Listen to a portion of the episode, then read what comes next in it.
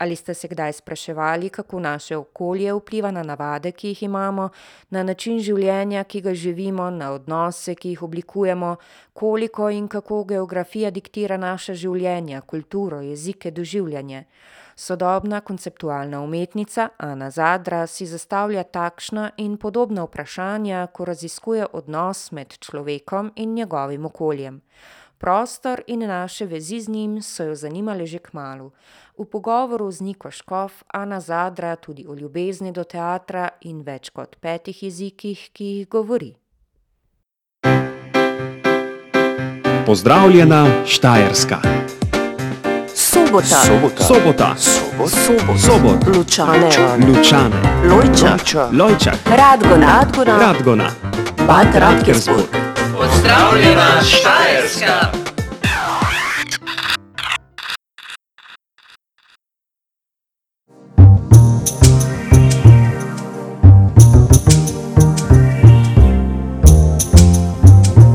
Agora Divan. Vsak dan od 13 do 15. Ana Zadra, si konceptualna umetnica, tvoje primarno področje je raziskovanje odnosa med človekom in prostorom, zastavljaš si številna eksistencialna ter filozofska vprašanja, v svojih delih uporabljaš različne medije. Tvoje ozadje je teater, po gledaliških, filmskih in medijskih študijah na Dunaju si študirala scenografijo v Salzburgu. Ali se spomniš, kako se je rodila tvoja ljubezen do gledališča in umetnosti?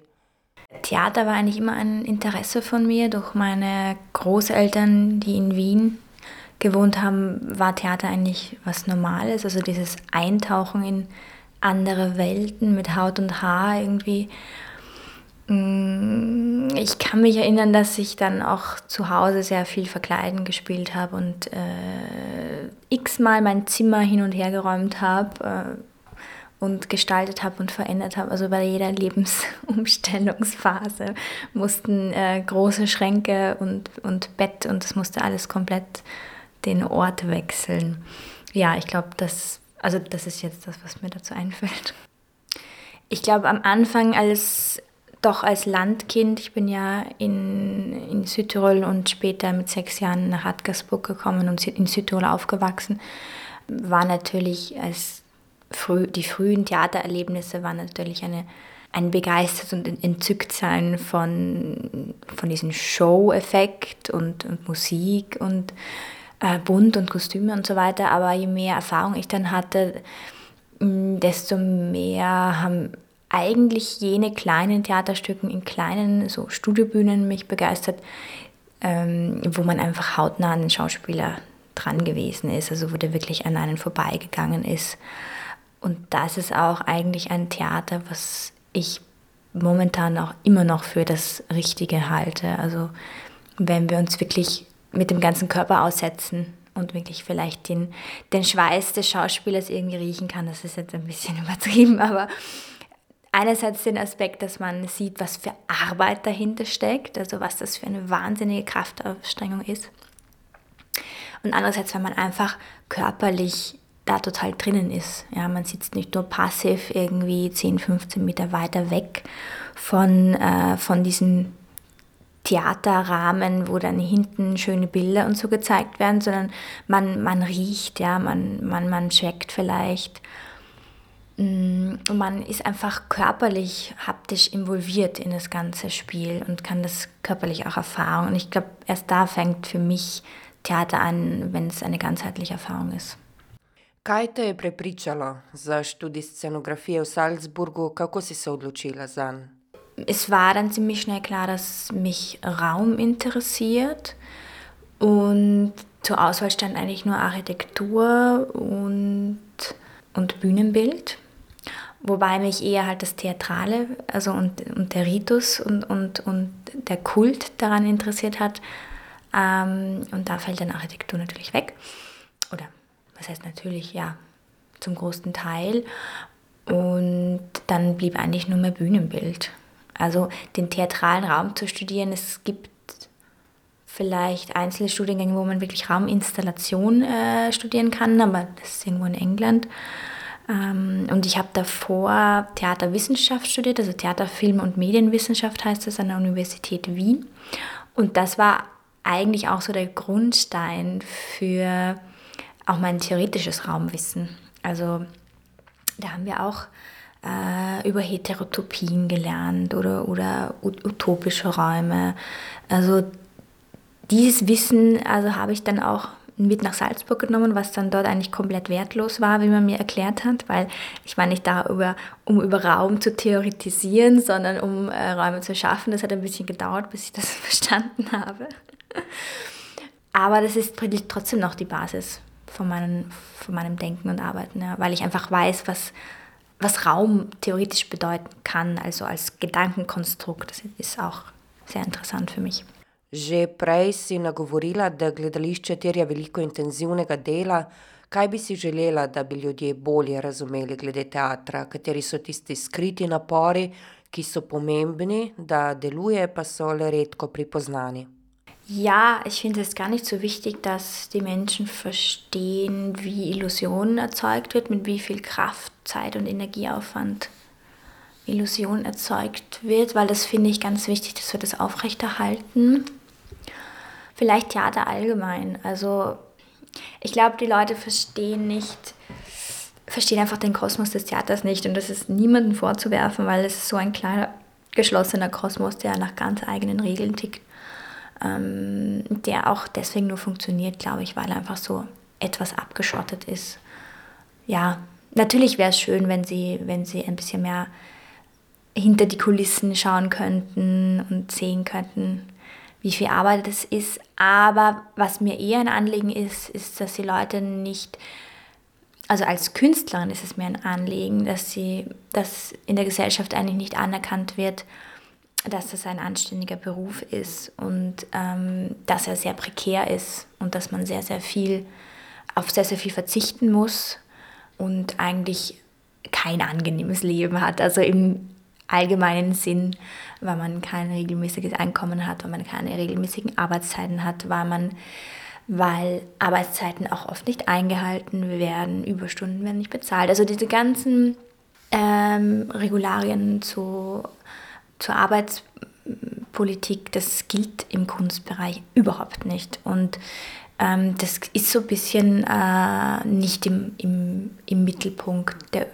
zumindest ich spreche jetzt für österreich-österreichischen Gesellschaft, weil wir uns ja immer als Kunst- und Kulturland rühmen und stolz darauf sind, aber darauf wird nicht geschaut und wahrscheinlich, weil wir einfach viel zu kleine Gruppe sind. Also, ja.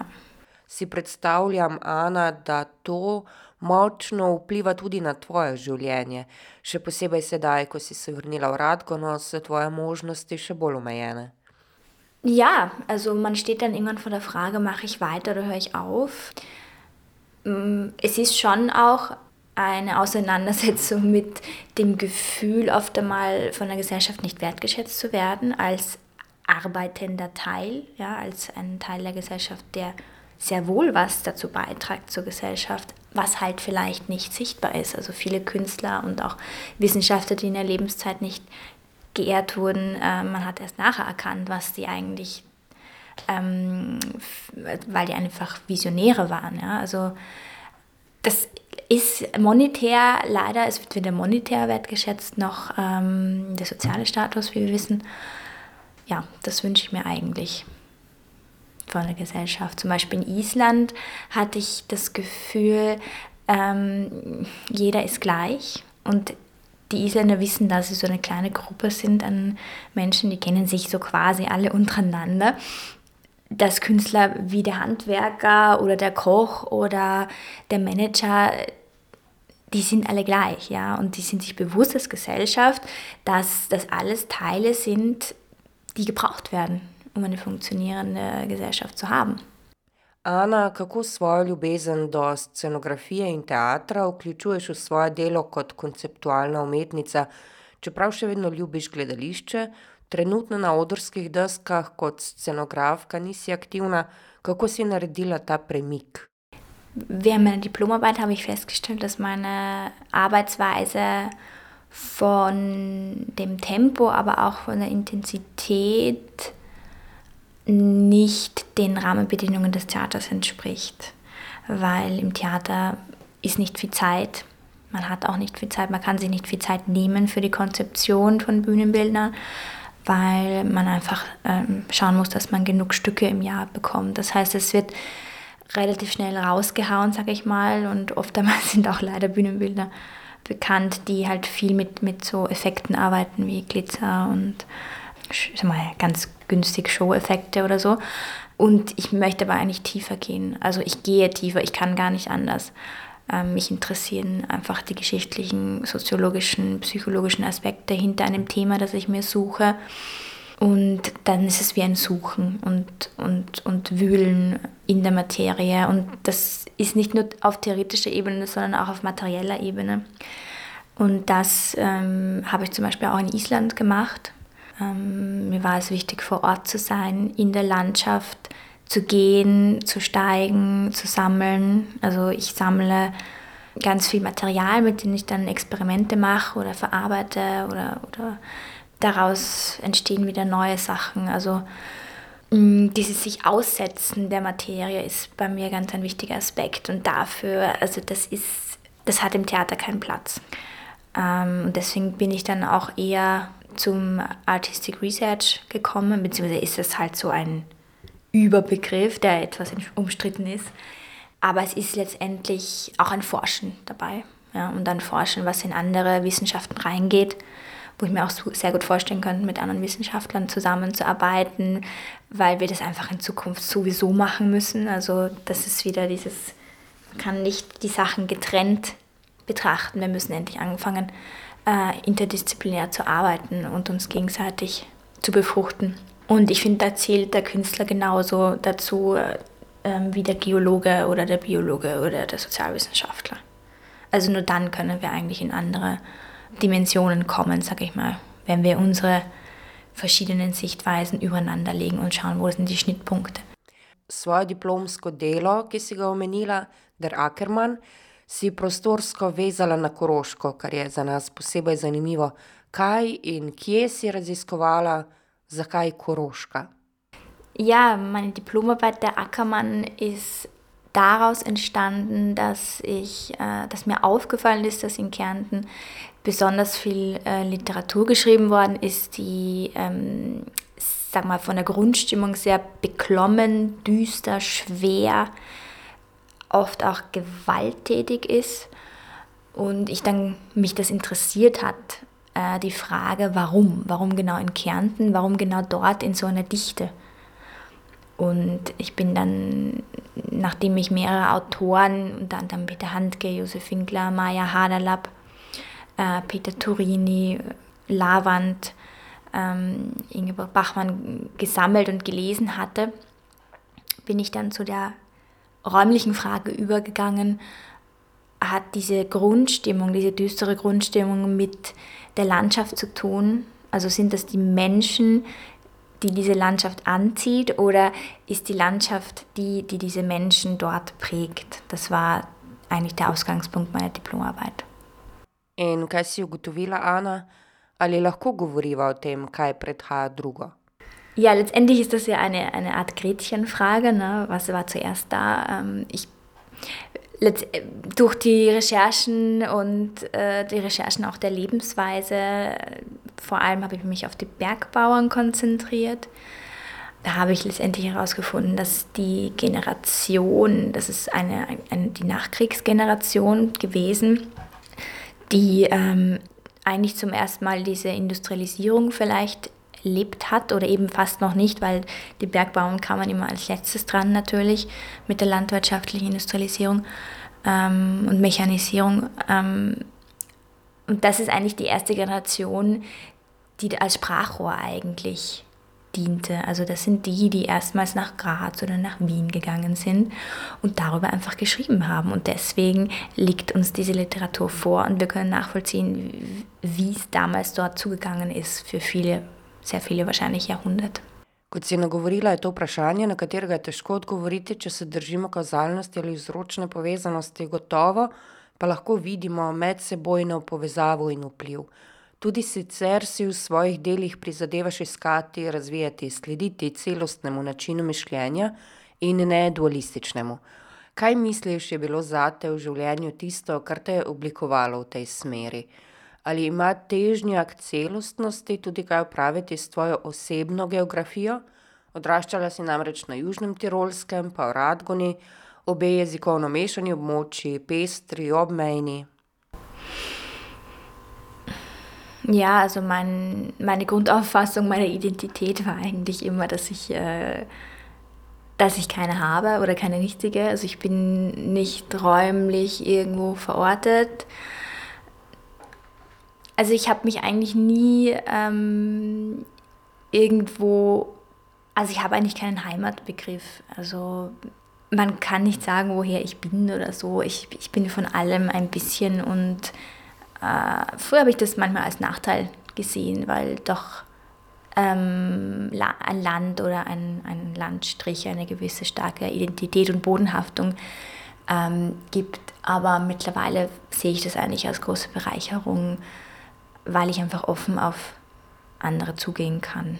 Und was, weil ich auch weiß, was es heißt, eine Minderheit zu sein in eigenem Land. Und weil ich auch weiß, was Sprache eigentlich kann oder was sie eben auch verhindert. Also Sprachgrenzen, Sprachvermögen. Sprache war eigentlich immer ein, ein Steckenpferd von mir. Also auch in meinen Arbeiten ist Sprache immer zentral. Und auch die verschiedenen Sprachen. Also man kann nicht das gleiche ausdrücken in einer anderen Sprache. Jezik zauzema zelo pomembno vlogo v tvojem umetniškem raziskovanju, Ana. Pogosto izhajaš iz književne umetnosti. Kaj misliš, pove jezik o ljudeh, okolju, življenju nekje? Sprache sagt eigentlich aus, wie wir uns wahrnehmen.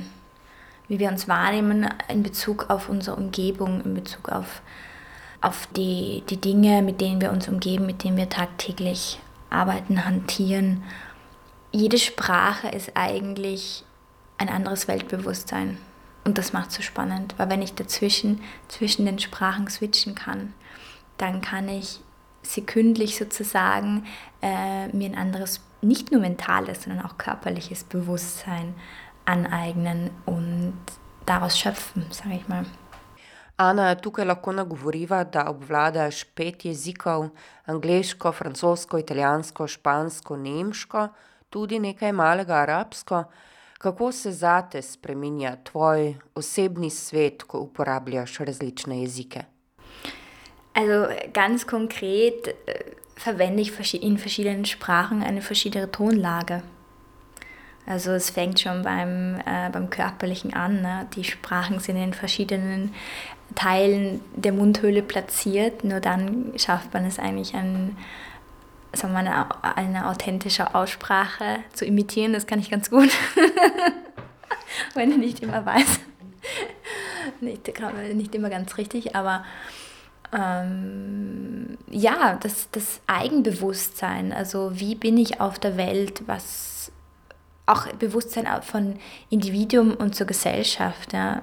Also im Italienischen finde ich, ist man viel, viel weniger Individuum, viel mehr Gesellschaft im, in den Deutschen und Englischen ist man mehr Individuum. Man nimmt dann auch immer ja, das Bewusstsein des Volkes an. Wenn ich jetzt Französisch spreche, dann nehme ich irgendwie auch das Bewusstsein der Franzosen in Bezug auf andere europäische Länder oder eben, sagen wir mal, die Außenwelt, also außerhalb von Frankreich, an. Ja man sagt ja auf Franzosenkreisen nur um sich selber oder so. Also das schlägt sich auch in der Sprache nieder, weil einfach diese Sprache zum Beispiel so reich ist und so verschnörkelt und kunstvoll, aber auch präzise zugleich, ähm, dass vielleicht die Franzosen es nicht für notwendig achten, über den Tellerrand zu schauen oder so. Also, aber das hängt auch mit der Geschichte zusammen natürlich. Also, ja, Englisch ist dafür viel, viel präziser. Du kannst weniger sagen aber es ist jetzt schwierig, auf konkrete Beispiele einzugehen, muss ich sagen. Ob tem, ko opažaš razlike med jeziki in svetovi, ki jih gradijo, pa ti hkrati pomagajo iskati tisto, kar jim je skupno, ali pa tisto, kar je skupno nam, ljudem, neodvisno od našega jezika, kar je pravzaprav spet neko iskanje celovitosti, celostnosti, ki jo zasleduješ v svojih delih. Ja, ich denke schon. Also es drückt natürlich jede Sprache komplett anders aus, aber im Endeffekt ist es überall gleich zu leben, denke ich mir. Deswegen bin ich jetzt auch nach Radkersburg zurückgekommen, weil ich mir denke, ich trage das alles in mir, diese ganzen Erfahrungen da und dort gelebt zu haben und Sprachen und Sichtweisen. Ich kann das abrufen oder ich kann es nachlesen, wenn, wenn notwendig. Also ich weiß, wo ich mir die Dinge hole, aber ich trage es in mir und deshalb ist es, ich weiß, dass, dass es, das Leben hier genau gleich ist äh, eines durchschnittlichen Menschen wie in Frankreich oder in Spanien oder in Rumänien oder so. Also das Wesentliche ist überall gleich. Und das kann ich auch überall leben. In do česa si prišla, na kaj je tisto bistveno ali kaj je tisto zate bistveno? Das Wesentliche ist eigentlich eine, eine, eine, dass man als Mensch in eine, eine Gesellschaft eingeschlossen ist, also ein, ein soziales Umfeld hat, wo man gut integriert ist, dass man Menschen hat, die man liebt, dass man gesund ist, ja, und dass man in irgendeiner Weise wirken und schaffen kann oder gestalten kann. Dass man das Gefühl hat, ich kann hier, ich kann hier etwas gestalten. Ich bin aktiver Teil der, der Gemeinschaft und kann so wie ich bin und das, was mit dem, was ich kann, etwas beitragen. Und das wird wertgeschätzt. Selitev je po številnih raziskavah eden najbolj stresnih dogodkov v življenju. Kako se počutiš sedaj, ko si v Radgoni, Anna? Ich fühle mich sehr, sehr wohl. Also ich hätte nicht zurückkommen können, wenn ich nicht so lange weg gewesen wäre, muss ich auch ganz ehrlich sagen. Aber hier es ist so naturnah, es ist an der Grenze, was für mich bedeutet, dass es, also eine Grenze berückt mich auch immer, weil einfach noch ein, ein, ein anderes Art von Leben nebenan ist. Also es ist nicht so homogen. Ja, es ist einfach ein gesundes Leben hier. Also man hat alles und es ist ruhig. Und ich finde hier auch den Fokus. Und das ist für mich sehr wichtig, ja. Narava je zate že dolgo pomemben del umetniškega raziskovanja. Zdaj v Radguni imaš res dostop do neizmerne biotske pestrosti, kar na pragu. Veliko naravnih elementov si vključila tudi v samostojno razstavo Mea Menschsein, ki je bila konec preteklega leta na ogled v galeriji Kunst im Stadl v Radguni. Also die Ausstellung Mehr Menschsein war für mich eigentlich so ein, ein Hallo Radgersburg, ich bin wieder da und ähm, das bin ich und das mache ich. Act, ähm, weil viele der Leute hier gar nicht wissen oder ja, was ich eigentlich mache. Und ich wollte einfach mal zeigen, ich bin wieder da. Die Ausstellung Mehrmenschsein behandelt eigentlich das Thema, mit dem ich mich seit zwei, drei Jahren auseinandersetze. Dieses dass wir endlich beginnen muss, müssen, über unser menschliches Bewusstsein eigentlich hinauszugehen und uns andere Wahrnehmungsarten an, anzueignen. Sonst werden wir für die Zukunft keine Lösung finden, beziehungsweise werden wir einfach nicht überleben. Z odprtim vprašanjem preživetja s konceptualno umetnico Ano Zadra zaključujeva prvi del pogovora. O umetnosti, prostoru, človeku, preživetju, vprašanju humanizma in še čem bova govorili v drugem delu pogovora, ki bo na radijskih valovih Radia Agora 105,5 na sporedu prihodnji teden.